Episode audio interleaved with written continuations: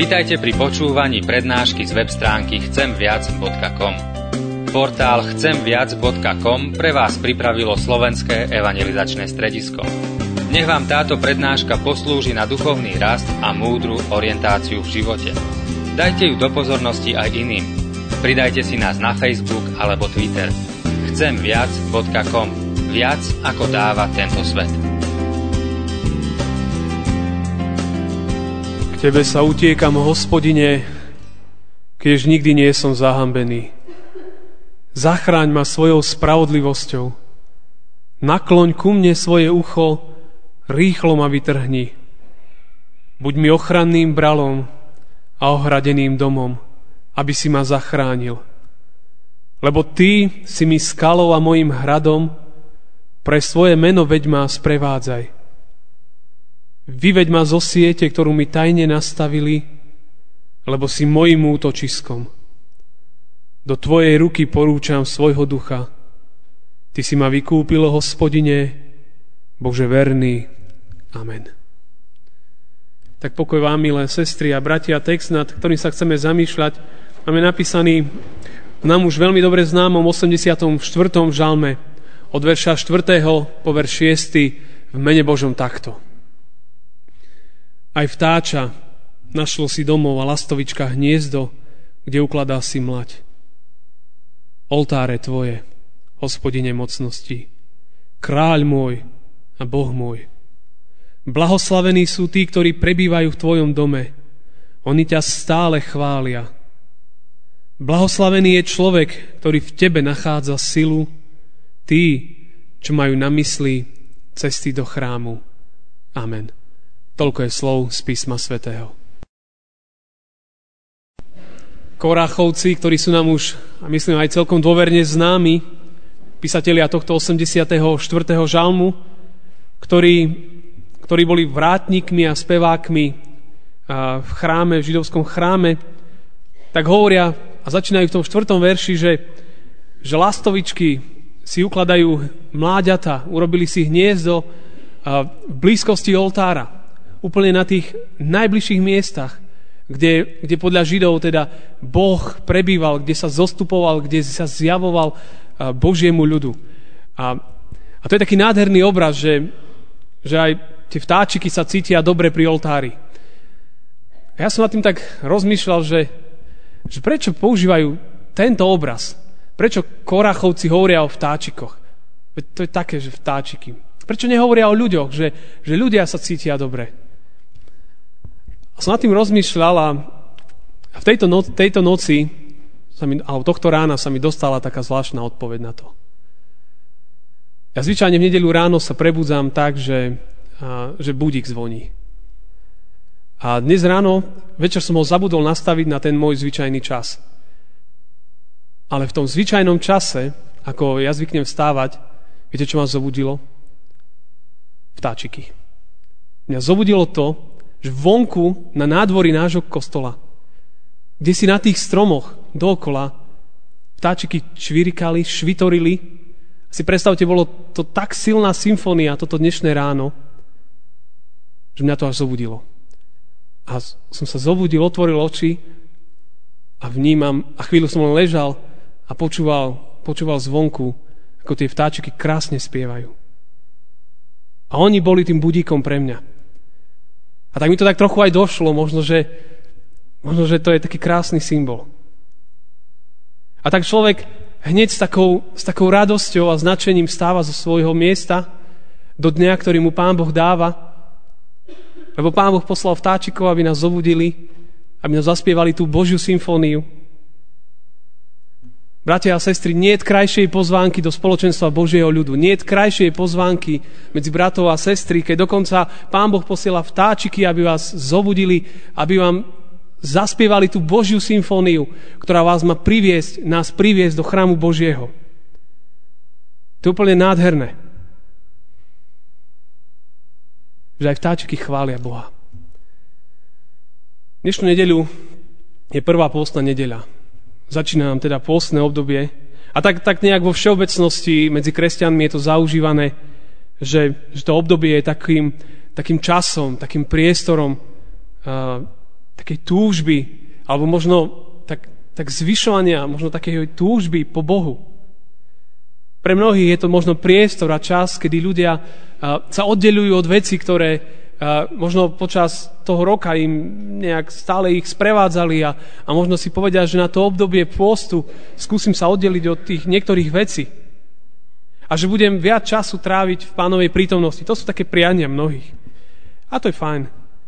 Na druhej strane je pôst, zvyčajne keď človek má pôst, že sa oddeli od niečoho, že sa premôže k niečomu, čo, čo zvyčajne nerobí, tak je to častokrát aj chvíľa zápasov a bojov, lebo človek zápasí so sebou, so svojím telom a s okolnostiami, so všetkým, čo okolo nás beží. Keď sa dívame do Biblie, keď sa dívame na príbeh pána Ježiša, tak vidíme, že viackrát prežíval taký pôst. Ten najznámejší bol ten 40-dňový pred začatím tej verejnej služby.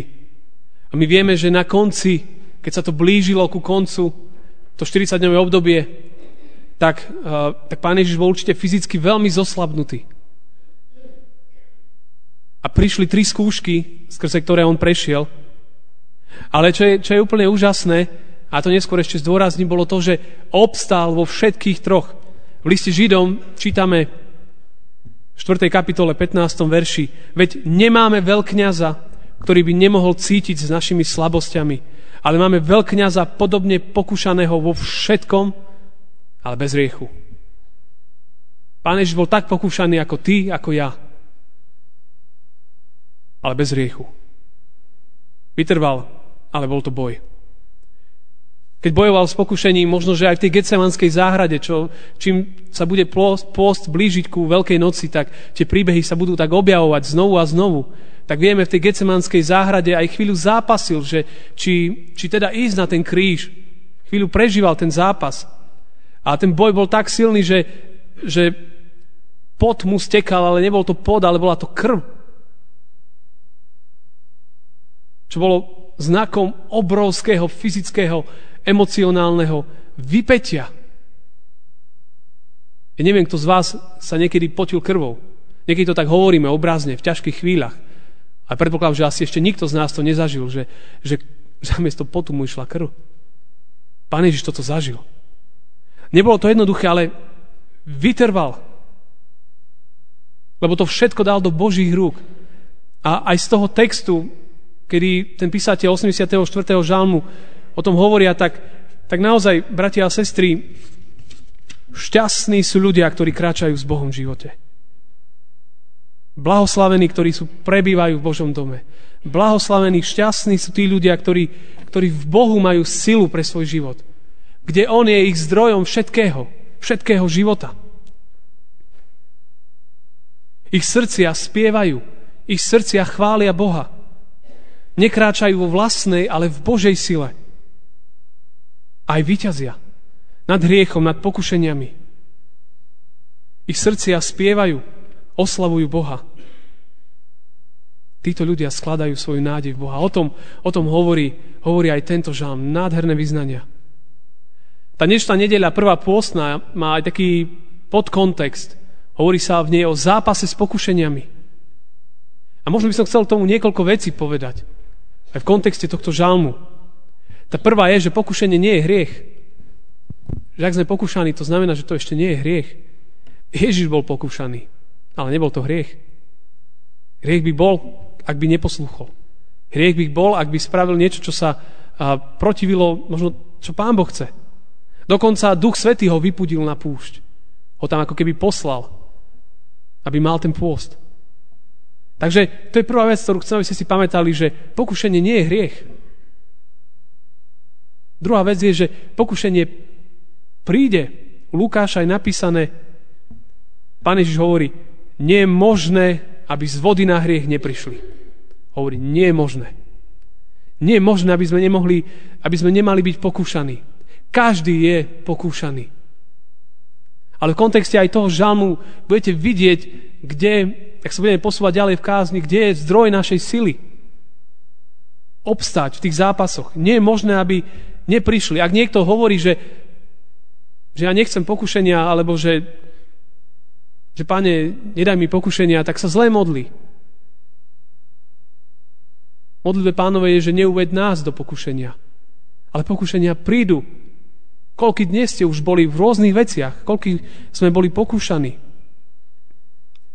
Ďalšia vec, že e, pán Boh nepokúša. Dáva skúšky, ale to je niečo iné, ale nepokúša. Sa aj modlíme predsa, voče náši. I neuveď nás do pokušenia. Neuveď nás do pokušenia.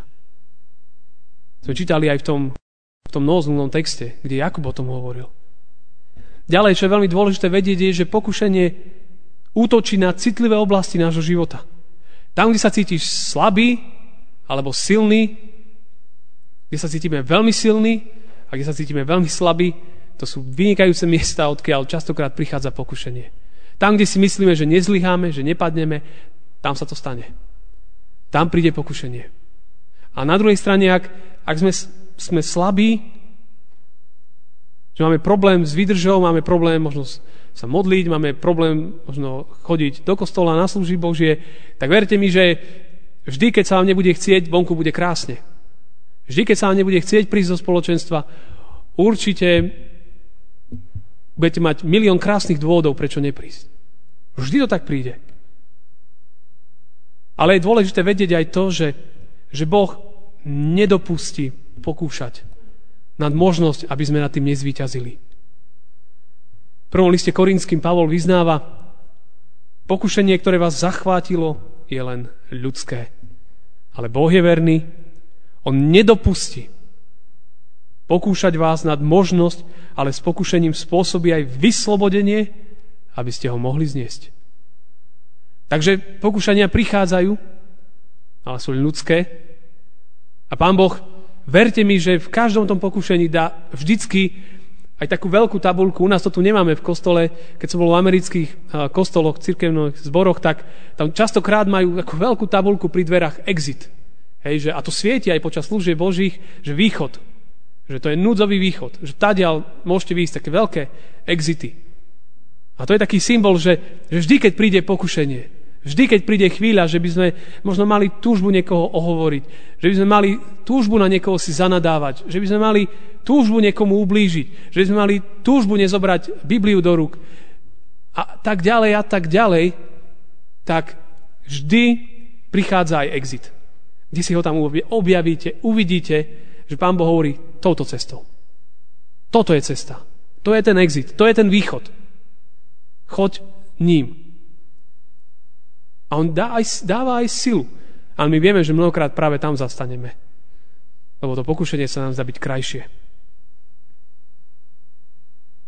Pamätajme si ďalšiu vec, že pokušenie, viete, k čomu nás nakoniec dovedie vždy? V podstate, ak v ňom teda zlyhame, nás vedie do hriechu.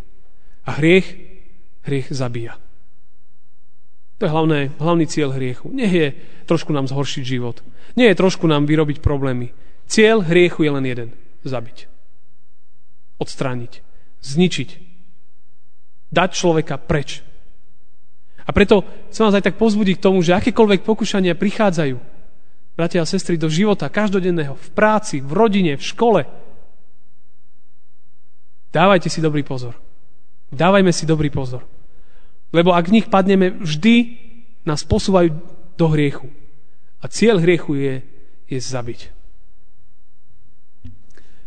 Bol taký jeden, taká povesť, sa hovorí medzi, medzi indiánmi, že mladý indián, uh, oni tam skladajú skúšky dospelosti mužov, tak uh, sa išiel sám nejak do prírody pripraviť na ten obrad, aby um, mohol urobiť tú skúšku dospelosti ako muža, tak uh, sa rozhodol, že pôjde na taký kopec. A cestou na ten kopec uvidel hada, štrkáča. Vieme, že štrkáč je prudko jedovatý hada, jeho uštipnutie zabíja.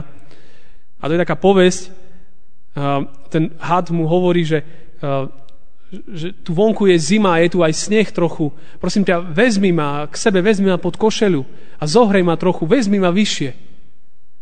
A ten indian mu hovorí, že no ale to nie je, veď ty si had, to je, ty si štrkač, ty ma uhryzneš. A, a ten, ten had, nie, ver mi, nič ti neurobím, ver mi, naozaj ti neublížim, sľubujem tak naozaj ten, ten mladý muž zobral toho hada, v tom príbehu sa hovorí, A ako tak išiel, chvíľu toho hada tam mal a ten had ho uštipol.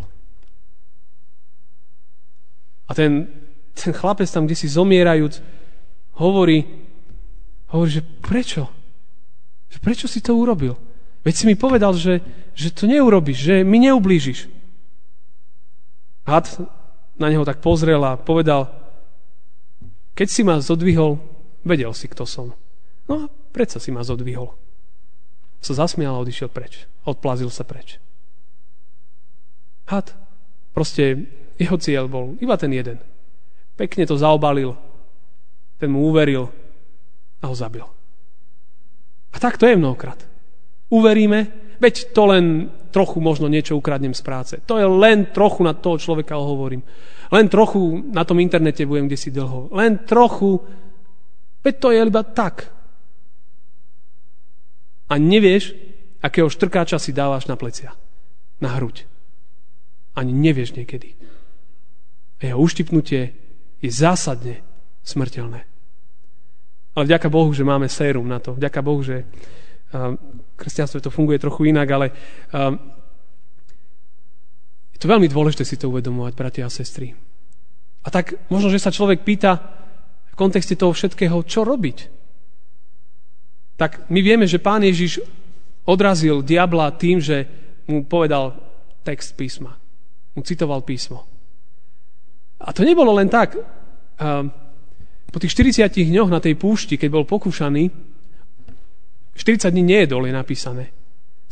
Skúste niekto nejesť 2 dní a už sa vám bude snívať aj o chladničke a o obchodoch. Hej? Lebo takto žijeme, takto fungujeme. A 40 dní nejedol, 40 dní, na konci vyhľadovaný a prišiel v tom známom príbehu z Matúša diabol, pokúšajúc ho a boli tri pokušenia. Čo myslíte, aké bolo prvé? Čo mu povedal? Počúvaj, tie kamene zmen si na chlieb. To bolo prvé pokušenie. Tu máš tie kamene, zmeni ich na chlieb. Ale pán Ježiš s ním nevyjednával, že hmm, možno, možno by to bolo dobré. Napísané je, nie samým chlebom, odiť. Ešte mal tú odvahu, mal tú silu, povedal, odiť. Nenaťahoval to, ale čo ak by možno, že ešte niekedy sa tak zahrávame. Čo ak by, možno, že to není až také zlé, ak to, to je ten štrkač. Len si chovaj ďalej hada na hrudi. Odrazil ho, odrazil ho písmo. A, a mnohé ďalšie by sme hovorili. Ďalšia vec, čo, čo, čo je takou našou záchranou, je Židov 4.16 sa píše. Pristupuj s dôverou k trónu milosti, aby si prijal milosrdenstvo a našiel milosť na pomoc v pravý čas. V pravý čas. S modlitbou na perách, keď prichádzajú pokušenia, prosiť, Pane Ježišu, prosím, vyťahni ma z toho, pomôž mi, zachraň ma. Tá najkrajšia modlitba, Kyrie eleison, Pane, zmiluj sa. Možno, ti, možno tie dve slova, pane, alebo tri, pane, zmiluj sa, vás môže zachrániť z mnohých situácií. Len to jednoduché, pane, zmiluj sa. Alebo jednoducho odísť zo situácií, kedy je človek úplne pokúšaný. Je v tom prvom liste Korinským písané, on nedopustí pokúšať vás nad možnosť, ale s pokúšením spôsobí aj vyslobodenie, aby ste ho mohli zniesť. Preto, moji milovaní, Utekajte pred modloslužobníctvom. Hovorí o modloslužobníctve, ale princíp zostáva. Utekajte. Nezahrávaj sa. To je, to je výzva. Mnohokrát je najlepšie utiecť preč. Uvedomiť si svoje citlivé miesta. Čo sú tie naše slabé miesta, kde diabol čo najviac nás pokúša. A sa s tým vysporiadať. Možno o tom niekomu povedať čo sú moje citlivé miesta. Možno, že to prikryjú modlitby druhých ľudí. Pán dá vyslobodenie. Napriek tomu, keď padneš, staň. Lebo je napísané iba jeden nepadol. Ale keď padneš, staň. A choď k Bohu, vyznaj to ako hriech a pros ho o silu. To, to je veľmi, veľmi dôležité. A ďalej, aj keď mnohokrát zlyhávame, vedzte, že, že sme Božie deti. Verím v Pána Ježa Krista, vyznávam ho ústami, v srdci verím, tak v každom zápase môže mať istotu, že patrím jemu.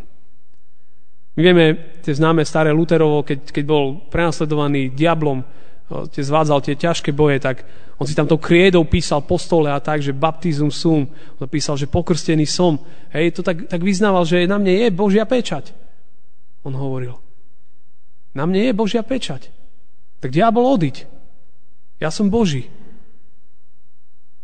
Bratia a sestry, ten žalmista hovorí, že Božia blízkosť. Čo robí s človekom, Božia blízkosť, Božia prítomnosť.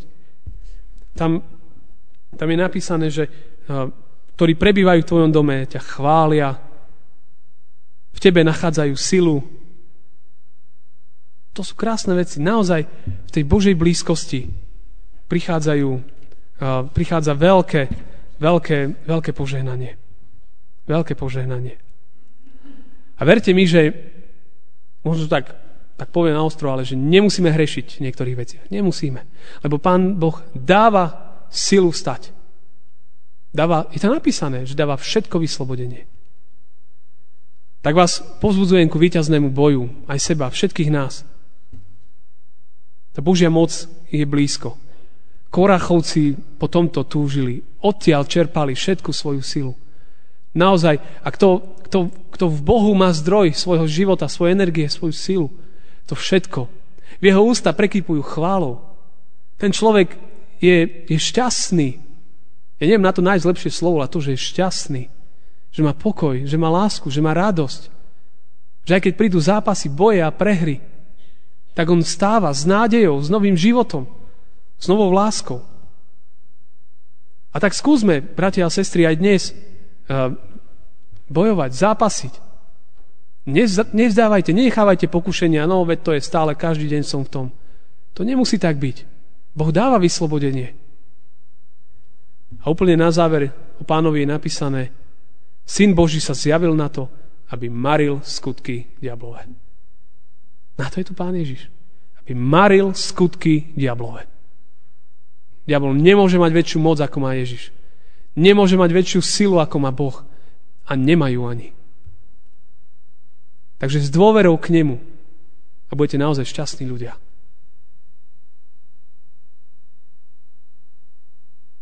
Tak nech Pán Ježiš Kristus žehná celý tento náš cirkevný zbor a nech nás vedie v tom víťaznom boji. Lebo to je víťazný boj. To nie je boj lúzrov. To je víťazný boj. To je Boží boj. Amen. Pane Ježišu, pre Tvojou tvárou tu dnes zídený, Ti ďakujeme, že, že môžeme byť v Tvojom chráme. Že to je, Pane, veľká milosť. Že je to veľká česť. Ďakujeme Ti za to, že Ty si tu medzi nami prítomný a že konáš, prehováraš do našich životov. A ja ťa veľmi prosím, aby si hovoril do srdca každého jedného z nás, kto to potrebuje. Aby si nás, Pane, ak vidíš, že ideme cestou do zahynutia, že si, Pane, chováme mnohých tých pomyslených hadov na prsiach, tak daj, Pane, aby sme to odhodili preč. Aby sme sa sústredili na Teba. Na spoločenstvo s Tebou.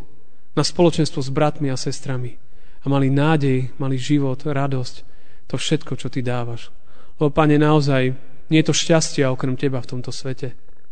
Šťastní sú ľudia, ktorí v Teba veria, ktorí Teba následujú, ktorí svoje životy prinášajú pre Tvoj trón, pre Tvoj kríž.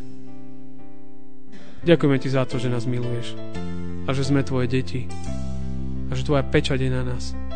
Tak daj nech, nech Tvoj Boží duch dosvedčuje nášmu duchu, že sme Tvoje deti. Nech to svedectvo, že sme boli pokrstení do Tvojho tela, je mocným svedectvom